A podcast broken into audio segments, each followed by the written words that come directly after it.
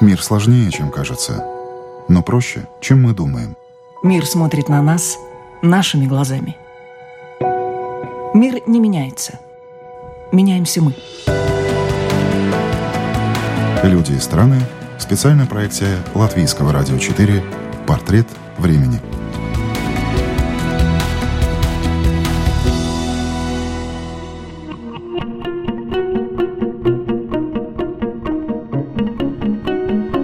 Время и мир сегодня бегут быстрее, задач у человечества стало больше, увеличилась тревожность. Все это сказывается на качестве жизни. Так описывает портрет времени наша сегодняшняя собеседница, российский психолог и педагог Наталья Чуховская.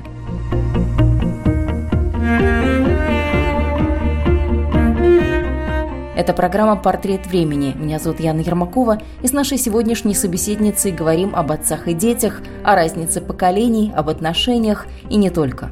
Проблем у современного человека всего две, уверена Наталья. Это нехватка времени и энергии. И то, и другое является тенденцией нынешнего времени – эта тенденция тянет за собой разницу поколений и их взаимоотношений. И мы видим разницу между поколением двухтысячников, людей, которые родились после 2000 года, что они энергичные, что, что детям ставятся диагнозы гиперактивность, и, и мы видим, насколько мы не соответствуем. Ну вот, скажем, мое поколение родилось в 68 году, и я понимаю, вижу всю жизнь проработав в школе, что поколение изменилось, и изменилось время. Сегодня одновременно живет три поколения – бабушки и дедушки первое, родители второе и дети нулевых или двухтысячных третье. Все мы разные, и всем нужно как-то уживаться друг с другом. Э, если говорить о моем поколении, то мое поколение стремилось и стремится гармонии и самодостаточности. Именно это мотивирует нас вступать в отношения, вступать в брак.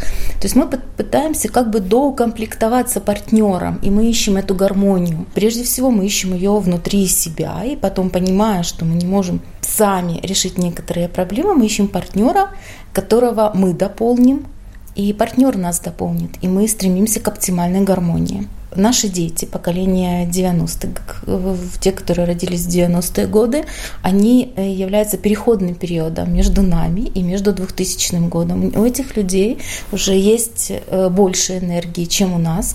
Они более активны и они более подготовлены к новому поколению двухтысячников, новых современных детей более активных.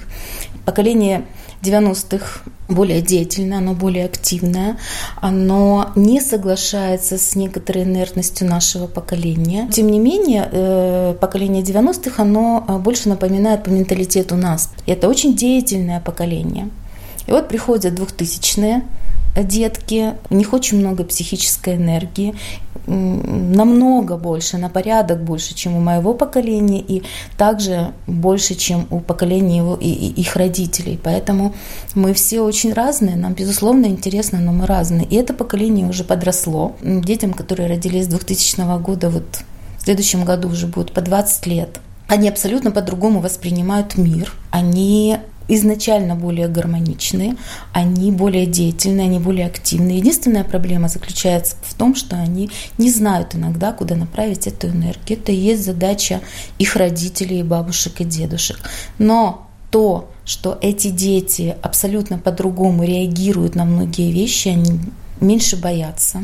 И мы видим селфи на э, разных э, карнизах крыш, карнизах, на скалах и так далее. Да они имеют определенные способности, намного, ну, сверхспособности, если хотите. То, насколько они смогут раскрыть эти способности, это уже зависит от нас с вами.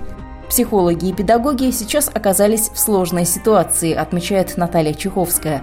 Пришло поколение детей, которое не хочет учиться старыми методами, а новые методы еще не разработаны в полной мере. Мы должны научиться быть более интуитивными, мы должны научиться быть более изначально гармоничными, менее эгоцентричными, чтобы понимать этих детей. Мы должны понять, что все современные технологии, которые пришли, в том числе интернет-технологии, они должны войти в школу как гармоничный момент. И э, дети, изначально приходящие с 2000 года, это их инструмент. А, к сожалению, вот, допустим, я, я не владею э, этими инструментами так, как владеют мои внуки, которым, ну, которому 10 лет, или моя внучка, которой 4 года. В итоге мы с ними вроде бы пытаемся гармонично налаживать отношения, но я не говорю с ними на равных, постольку, поскольку они в некоторых аспектах гораздо круче меня, и я это осознаю.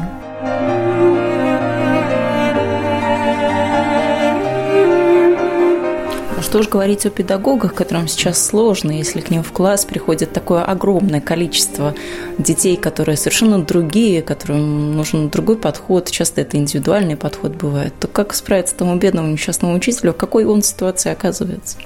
Он оказывается в ситуации, во-первых, когда ему хронически не хватает силы и энергии, чтобы справиться с коллективом детей старыми методами. Э, в чем заключался старый метод педагогики или старый метод воспитания? Стимулирование оценкой. Но э, на этих детей оценки не влияют так, как они влияют на нас, постольку, поскольку у них меньше эгоцентризма. У них нет стремления, вот на, на мой вопрос, когда э, я спросила своего внука, говорю, расскажи мне, пожалуйста, почему ты стараешься учиться хорошо? Он говорит, я учусь хорошо не потому, что мне интересно, мне не интересно. Я говорю, тогда зачем? Я не хочу огорчать маму. Это была первая мотивация. И говорит, хотя мне мама и говорит, что если я буду плохо учиться, я буду убирать улицы или буду вот...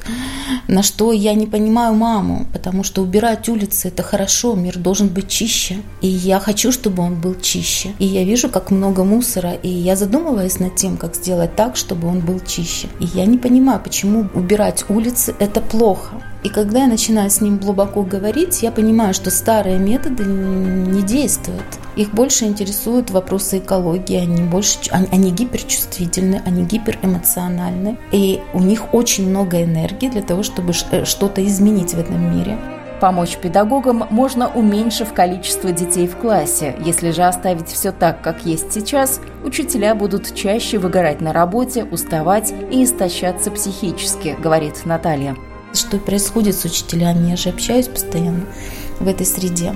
И нужно посоветовать всем учителям или всем людям, которые работают с детьми, в том числе и родителям, у которых более одного и даже один ребенок в семье, только одно, чтобы родители все-таки старались высыпаться, как бы сложно это и, и, и трудно это не звучало в нынешней ситуации, старались медитировать и успокаиваться. Если они не будут успокаиваться, расслабляться и высыпаться, то, к сожалению, психика их не будет отдыхать, или не будут справляться с ситуациями, и, и, и будет ощущение постоянной хронической усталости.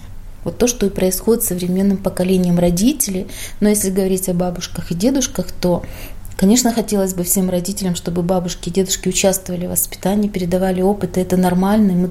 И это поколение тоже хочет это делать, но оно физически и психически не выдерживает, батарейки нет, не хватает. Все родители должны четко осознавать, что все эти все дети 2000 года должны воспитываться в среде детской, среде единомышленников, социальной среде. И вот это вот наше желание, ну пусть ребеночек посидит вот дома подольше, не идет в садик, является крайне неправильным для этого поколения. Потому что для того, чтобы реализоваться, а они все хотят реализоваться, и они реализуются. И в отличие от нас, вот эти вот все фильмы про сверхспособность появляются неспроста. Они, правда, каждый из них потенциально сверхспособный человек. Это, это очевидно. Вот. И задача родителей, во-первых, узнать, в чем вот эта потенциальная сверхспособность. И второй момент заключается в том, чтобы отправить в среду, где дети притянутся да, и, и дадут возможность самореализоваться ну, друг другу.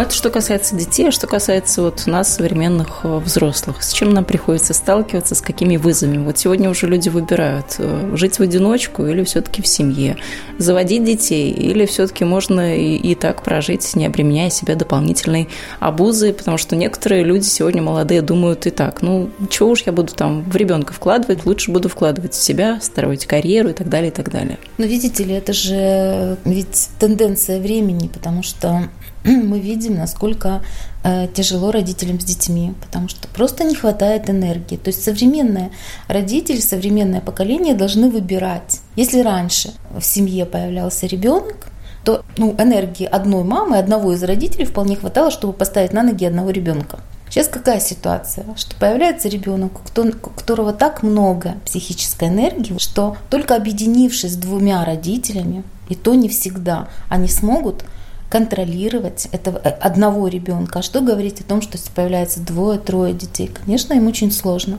И видя, наблюдая и отдавая отчет себе в том, что психически контролировать современных детей становится все сложнее, сложнее сложнее, естественно, родители пытаются выбрать между собственной карьерой. А ведь реализацию никто не отменял.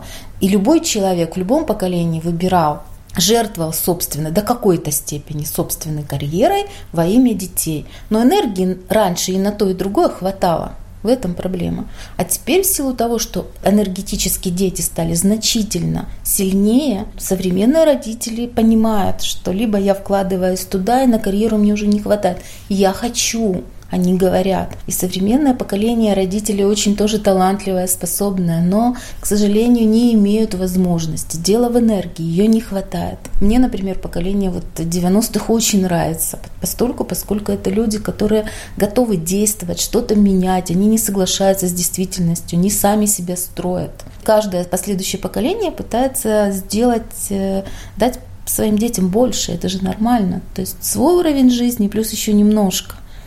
И поколение 90-х очень старается. Поколение 90-х не просто так трудится, все-таки каждому хочется сегодня иметь ну, какой-то достаточный уровень жизни. И там тоже квартиру и машину, и попутешествовать. Ну, все это вокруг нас давит со всех сторон. Успех, одного и не успех другого, социальные сети. Это такой очень тонкий клубок, с которым не все понимают, как справиться.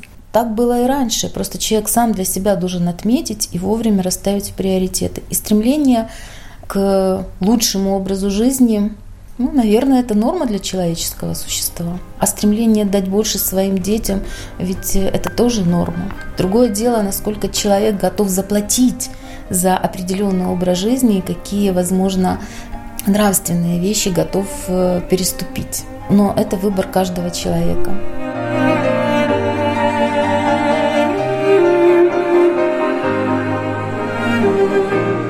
Но отличительная тоже черта современного времени в том, что люди фактически меняются уже местами, ролями. То есть мужчины, женщины. Женщины теряют женственность, они становятся более воинственными, им тоже нужно отвоевывать э, свой кусочек э, места под солнцем. Мужчины становятся более инфантильными, тоже, наверное, на это влияют какие-то факторы. Как с этим быть? Или это тоже нормальное развитие, нормальное течение жизни? Ну, я путешествую в и даю консультации в очень разных странах. И есть э, страны, в которых эта тенденция явно видна, а есть страны, в которых этой тенденции нет.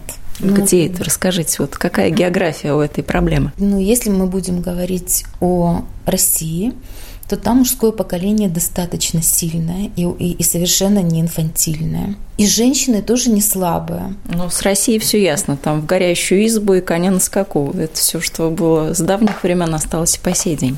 Но они уже вряд ли женщины готовы там вот прям вот в горящую избу. В чем смысл? Смысл заключается в том, что все живые существа стремятся к гармонии. И если мужчины становятся слабее, автоматически женщины будут становиться сильнее. Свято место пусто не бывает. Конечно. И если мужчина не проявляет этих качеств, ну получается, что я же вот то поколение, которое воспитало вот э, тех мужчин, которые сейчас стали мужьями, отцами. Что мы делали? Ведь мы же тоже хотели Э, дать максимальный комфорт и максимальное развитие своим сыновьям. Вот, и, возможно, наше поколение чуть-чуть перестаралось в этом вопросе. В ну, чем именно? То есть мы стали больше за них делать, облегчать им жизнь, я... упрощать. Как так получилось-то? Я думаю, да. Я думаю, что мы пытались создать э, своим детям тот комфорт, который якобы не имели мы. Потому что нас, вот меня воспитывало поколение э, военных родителей, ну, которые давали нам достаточно аскетичные какие-то примеры в своем поведении. Вот, и, естественно, мы не имели того уровня достатка, который мы хотели создать своим детям. Что есть, то и хорошо, зачем же больше? Ну, естественно, да.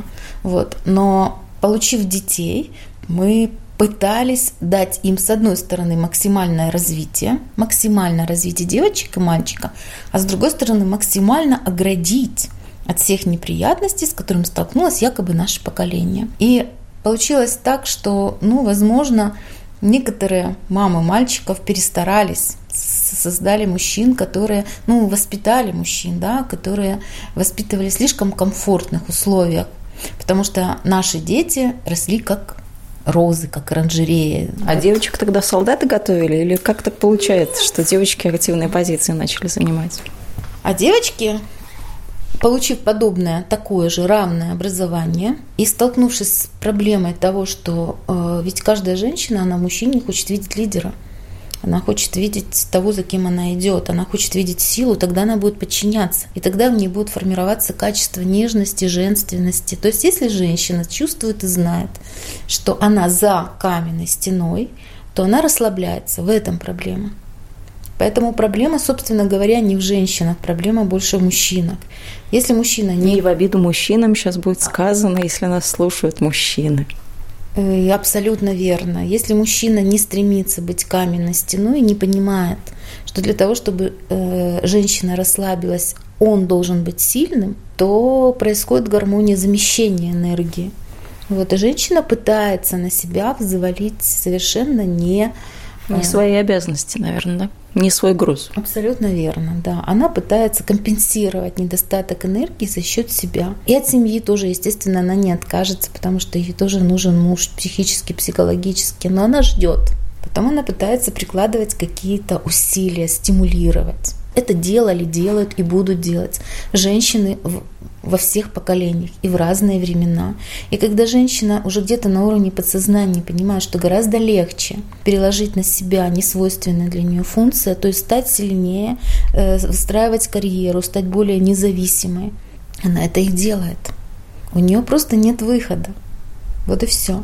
А если говорить о мужчинах, то мужчины, ну, в конце концов, должны стараться не отдавать основные вещи, на которых зиждется семья. Не сдавать лидерские позиции, да? Безусловно. Если э, ты мужчина, то ты должен понимать, что материальное благосостояние семьи – это все-таки твоя функция. Функция защиты – это твоя функция. И если вы хотя бы, если мужчины хотя бы возьмут эти две функции на свои плечи будут нести ответственность, в чем главная проблема? Проблема в ответственности. То женщина расслабится только тогда, когда мужчина не просто будет с ней жить рядом и будет с ней дружить, да, или сотрудничать, что происходит сейчас вот у очень многих молодых людей, а когда он хочет и берет, он приходит и говорит, я беру ответственность за тебя, и я беру за тебя замуж. Штамп в паспорте, все, точка. Это вроде бы вещь, которая не играет никакой роли в психологии мужчины, но это основополагающая э, вещь для психологии женщины. И женщина с этого момента понимает, все, стоп, да, я замужем. Он взял за меня ответственность. И это значит, что я могу спокойно выстраивать от семейные отношения. Я могу задумываться о детях. Я знаю, что у них фактически по факту есть отец. Это очень важный момент. Да, можно сказать, что не все женщины такие, безусловно, нет. Но многие не такие, потому что, возможно, они не нашли того мужчину, на которого они могут положиться, с кем создать гармоничные отношения. Потому что по своей природе все женщины одинаковы. Даже если они очень свободолюбивы, мы все равно ждем, что кто-то придет вот, и скажет нам, ну вот, дорогая, выйди за меня замуж, я готов брать за тебя ответственность. И тогда она расслабится и тоже будет защищать мужчину. Каким образом? Своей любовью, заботой, нежностью и многими другими вещами. Она не, не будет э, конкурировать.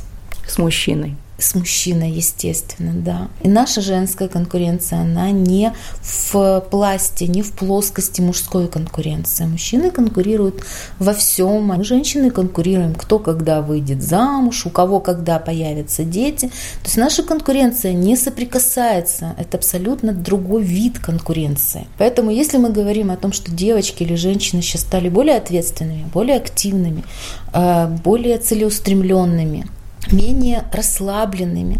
Это да, это наши проблемы. Я вижу, у меня дочка, я вижу, как она хочет расслабиться. Ей это нужно, потому что она очень устает, и... но зачастую она не может этого сделать, постольку, поскольку она понимает, что Если там она расслабится, и а у мужа, допустим, нет работы, или он не, не получает столько денег, сколько нужно для того, чтобы дос, ну, содержать достойно семью, она не может себе этого позволить. Ну, действительно, это же проблема. Сейчас очень сложно с работой, все так нестабильно. А если у мужчины не получается, он пытается, вроде прикладывает усилия, а не там, не там, не там, не там. Ну вот если у мужчины не получается, то для женщины важно, что он хотя бы прикладывает усилия. Понимаете? Вот это очень важный момент. То есть если женщина видит, что он хотя бы старается, она никогда не отчается. И она понимает, что вот, вот этот вот гипертонус в ее жизни – это не на всю жизнь. И, а возможно, она ему поможет с работой. Или она найдет работу, которая будет дополнять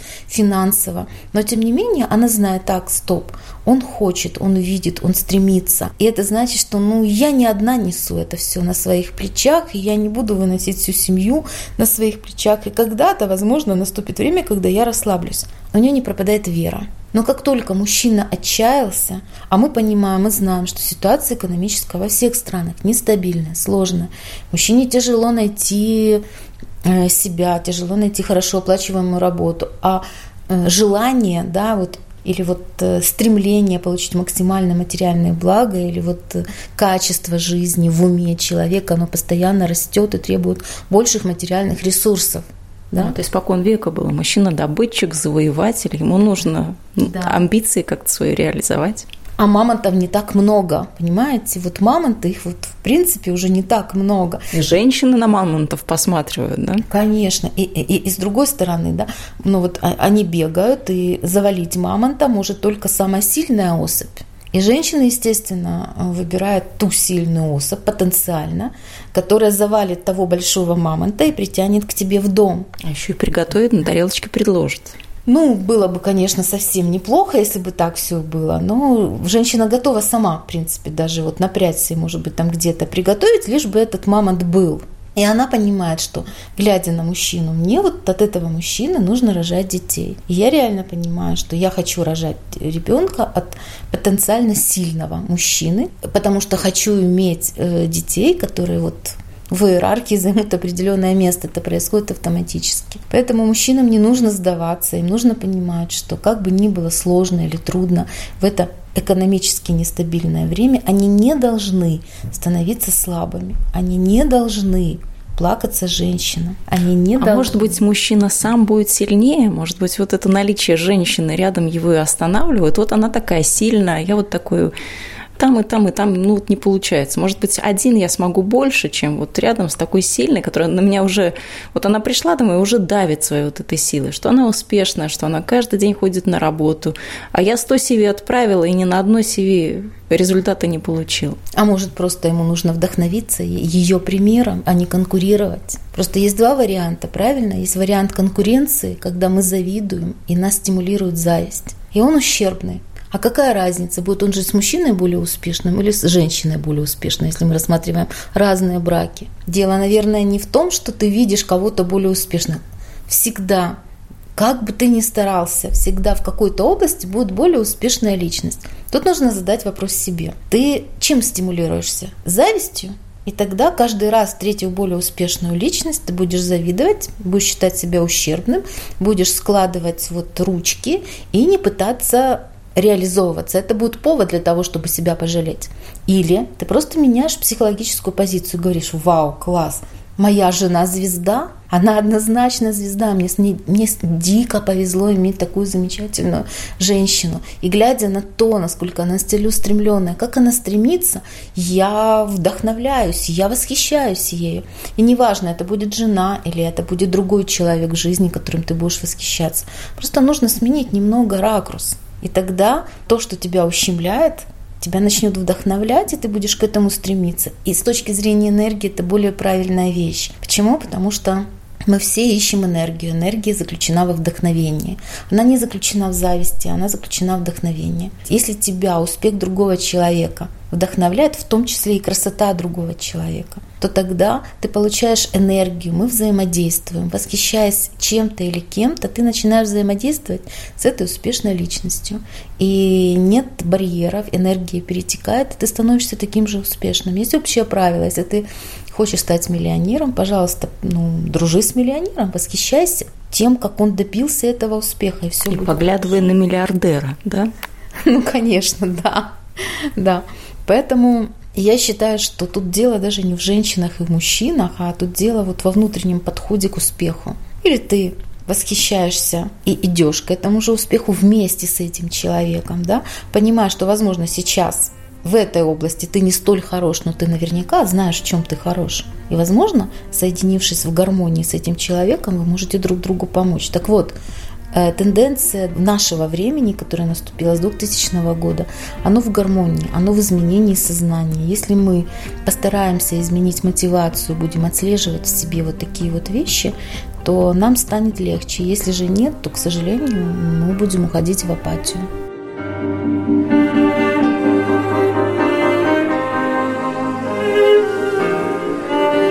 Но успеху сейчас, как кажется, придает очень большое значение. Вот раньше даже, ну вот успех, успех для нас это было просто по большей части пустое слово. Сейчас в этом слове успех заключено очень много, и все стремятся к этому, все это вот жаждут, как я не знаю, как золотая лихорадка была раньше, вот найти и урвать побольше. Вот точно так же сейчас происходит с успехом, разве нет? Ну, что такое успех? Ведь на определенных этапах жизни, если бы человек, понимаете, уже рождался с определенным пониманием того, что является успехом в каждом возрасте то тогда, возможно, люди бы понимали, к чему нужно стремиться, возможно, об этом нужно говорить. Я для себя э, задавала вопрос, а что является важным в каждом возрасте? И я поняла одну такую вещь. Успех в каждом возрасте свой. Ну, допустим, успех ребенка до 10 лет научиться ходить, говорить, научиться получать знания и научиться взаимодействовать успех человека в 20-летнего возраста – это семья. И очень важно именно с 20 до 30 устроить этот момент. И если ты устраиваешь этот момент, то ты успешен. С 30 лет ты должен устраивать социальную жизнь. С 30 до 40 у тебя успех заключается в выстраивании карьеры. Дети уже есть, ты уже это сделал, как бы галочка, все хорошо. Ты 10 лет с 20 до 30 потратил на то, чтобы выстроить гармоничные отношения, родились дети, и ты в это вкладывался. С 30 ты строишь карьеру, с 30 до 40 ты должен максимально реализоваться. С 40 до 50 ты должен расширить свой успех – и посмотреть, как уже выросли твои дети, потому что в 40 лет у тебя уже твои дети подрастают, у тебя возникают внуки, это новый этап. Ты начинаешь расширяться. Из 50 до 60 лет, в 60 лет человек должен уже успокоиться – и 60 до 70 человек должен понимать, уже осознавать, что, что в этом возрасте успех. А в этом возрасте успех – это гармония. Ты должен отходить от социального мира и устраивать гармоничные отношения с природой, заботиться о экологии, в том числе экологии сознания своих детей, своего рода. Понимаете, когда культивируется успех в однобоком плане, тогда люди не понимают и не знают, к чему стремиться. желая получить все одновременно в одном возрасте – они, конечно, растрачивают энергию, силы, и невозможно, гоняясь за четырьмя зайцами, словить их всех. Короче говоря, каждому овощу и фрукту свой сезон и свой возраст. И поэтому гоняться за всем не стоит. И огорчаться, что ты в чем-то не успешен, тоже не стоит, потому что, возможно, сейчас у тебя просто другой период. Учиться и постоянно развиваться стало модно, и доступность информации в современном мире Наталья считает несомненным плюсом. Однако некоторую тревогу вызывает избыток этой информации и подача тех или иных знаний и навыков.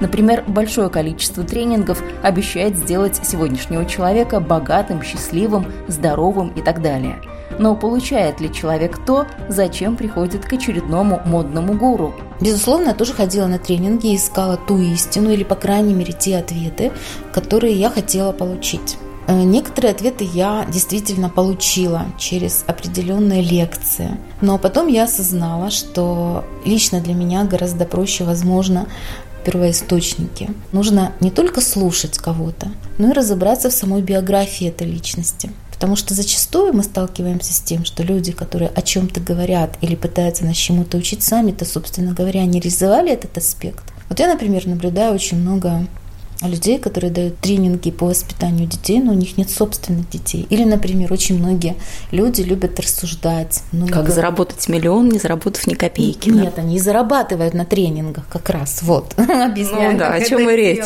Да. Ну или, например, э, как раз о том, как должны себя вести женщины, говорят мужчины. Но, э, дорогие, как вы можете говорить о идеальной женщине, не будучи в нашем теле, не имея наш разум, не зная нашей мотивации. Они говорят, как им хотелось бы, наверное, какую ну, женщину хотели бы видеть. Ну, безусловно, конечно, это все так и есть, но тогда, если меня учат, да, вот, а я женщина, то мне хотелось бы увидеть реализованного мужчину, который, ну, как минимум создал в одном браке счастливые семейные отношения и пронес их от начала до конца. И помимо всего, вот я честно пойду к мужчине на лекцию и буду учиться у мужчины правильному поведению женщины, если я увижу, что его жена абсолютно счастлива, но если не абсолютно, то, по крайней мере, она похожа на счастливую женщину, которая живет в гармоничном браке. Это для меня является приоритетом. Поэтому я пришла к такому выводу, что я учусь или слушаю, или готова слышать только тех людей, которые являются профессионалами в своей области и которые реализовали то знание, которое они широко культивируют. Потому что реализованное знание – это опыт. А просто лекции не реализованы это, это абсолютная трата времени, с моей точки зрения. Но психологии отношений действительно огромное внимание сейчас уделяется. Это вот такой тренд, я не знаю, мода, тенденции. Конечно, уделяется постольку, поскольку это же бесконечная же тема. Да? Мы можем разделить весь, весь мир на психотипы, можем рассмотреть их, увидеть их на руке, увидеть где-то на карте, еще что-то с этим сделать. Но суть останется сутью. Или для того, чтобы получить хорошие отношения, гармоничные отношения в семье, мы должны понимать, что любые отношения – это взаимодействие. Это не культивирование собственных принципов.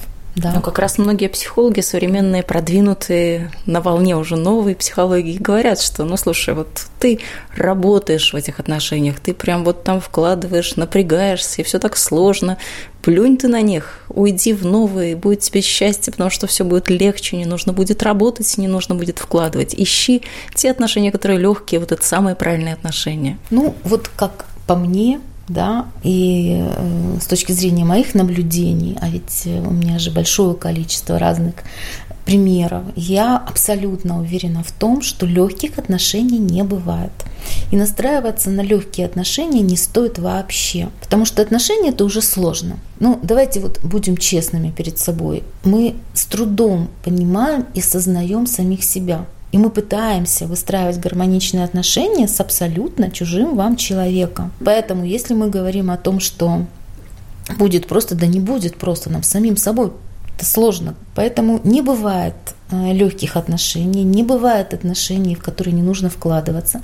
И это логично, потому что если мы хотим что-то иметь, то мы должны вложить туда немало труда. Если мы хотим вырастить, э, я не знаю, цветок, его нужно поливать, культивировать. И попробуйте, забудьте, не полейте, не полейте этот цветочек там день или два, оставьте его на подоконнике. Он засохнет точно так же, как и отношения. Попробуйте не покормить ребенка, попробуйте не покормить собачку, попробуйте не дать кошке ласку. Но она просто придет и будет это требовать, как и собака. А мы говорим о людях а нам нужно гораздо больше. Поэтому не бывает простых отношений. Все равно придется вкладываться в эти отношения. Чтобы что-то получить, нужно туда вложиться. И чем больше вы туда вкладываетесь, и некоторые говорят, вот я стараюсь, и у меня ничего не получается, и я в этом разочарован, и вот я все это брошу и начну заново. Но даже в плохих отношениях ты получаешь опыт. Насколько он для тебя полезен, это уже другой вопрос, да, какие выводы ты сделаешь. Но в любом случае, живя с другим живым существом под одной крышей, ты как минимум избавляешься от эгоцентризма, потому что ты вынужден делить с этим человеком все, начиная от туалета и заканчивая тарелки, вилки ложки, что давит на твой эгоцентризм. И это уже хорошо. Ну а если ты попытаешься еще осознать и понять, чему можно научиться у этого человека, попытаешься как-то посмотреть на этого человека не с точки зрения, как его использовать для себя, чтобы мне было хорошо, а с точки зрения того, а чему я могу поучиться, как мы можем взаимодействовать. Да, мы разные, нам сложно, но в нем что-то есть. И вот я сконцентрируюсь на том хорошем, что в нем есть. Я понимаю, я вижу вот это, вот это, вот это плохо. Окей, хорошо. Носки разбрасываются, в, в отдельное место не складывается. Посуду не моет, постель Посуда не заправляет и так далее. Да, все, да, все. Это плохо. И я не культивирую в себе вот то, что плохо. Я говорю, окей, это несущественно, но я могу э, в своем сознании культивировать другие вещи и взращивать в нем эти же вещи. И тогда его сильная сторона будет расти, а слабая сторона, ну, мягко вздыхать, быстренько все делать. Ну, например, мой муж, он говорит, что я не знаю, куда девается моя одежда и как она появляется в, в шкафах. Новая, чистая, да, но у нас это происходит волшебным образом. У нас живет дома волшебная фея, которая автоматически непонятно как э, все это делает. И ладно, зато я точно понимаю, кем является мой муж и что меня в нем вдохновляет.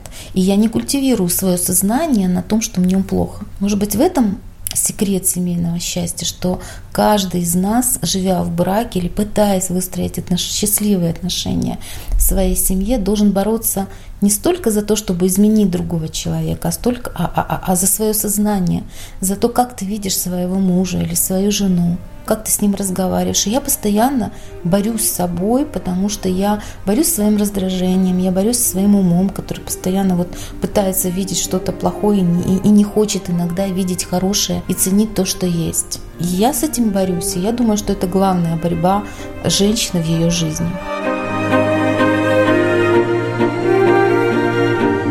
Любовь какое место занимает в современной жизни современного человека? понятие абстрактное, для каждого это что-то разное, что-то свое, но тем не менее. Если любовь к себе, то первое место. Если любовь к людям, к миру, то есть всего две позиции. Ты живешь для себя, и тогда ты весь мир подстраиваешь под себя. Насколько ты будешь счастлив в этой позиции, сложно сказать, потому что ты точно будешь не удовлетворен постоянно. И мы видим таких людей, которые благодаря такой позиции стали ну, очень обеспеченными людьми. Многие из них имеют банки и стремясь получить максимальную фи- финансовую, это, это, это даже не благополучие, а стабильность. То есть гоняя за финансовой стабильностью, они добились очень больших результатов. Они вкладывали деньги, и они так и не получили этой стабильности, потому что мир устроен так, что вот ты зачем-то стремишься, ты к чему-то идешь, да, ты накапливаешь, а потом инфляция или определенные механизмы, ты все теряешь, и ты вечно в работе. Либо ты принимаешь другую позицию, да, не любви к себе, а любви, возможно, к миру, или гармонии, или и ты, ты уходишь от позиции эгоцентризма. И ты понимаешь, что ты не можешь быть счастлив зацикленным только на себе. И счастлив человек на самом деле, отдавая себя, свое время, свое эго другому существу и соединяясь с ним. Только так ты можешь получить гармонию и счастье. И женщина, возможно, это сделать проще, потому что у нас автоматически, когда рождаются дети, мы жертвуем всем, начиная от времени, заканчивая здоровьем, и это нас учит. Каждая мама, она помнит эту вломку в сознании, когда рождается ребенок, и ты с одной стороны очень счастлив, с другой стороны очень удивлен, и с третьей стороны думаешь, боже мой, все, да, вот всю свою жизнь я теперь буду с этим человеком. Как? Я вот была одна, я была относительно свободна. И вот теперь вот так вот. Мужчинам сложнее, но заметьте, есть общая тенденция, которая говорит, и я это вижу, что современные мужчины, как бы мы о них не отзывались, они намного лучше отцы, чем те, которые были потому что мужчины приобретают качество сострадания, сопереживания. Так все-таки мамы неплохую работу-то провели. Или мамы, или время. Тут я больше как раз склоняюсь к тому, что просто приходят люди определенного типа, более сенсорные, более гармоничные. Возможно, э, менее целеустремленные, менее активные в плане реализации, но они э, готовы быть хорошими отцами. И также тенденция, которая видна, допустим, на Западе, что поколение 2000 года, они не очень стремятся уходить от своих родителей, выстраивать какие-то вот, э, брать на себя какую-то ответственность. Что можно пожелать родителям, у которых детки двухтысячники, ну, толкайте их на самостоятельные поступки не в плане селфи и не в плане там чего-то еще,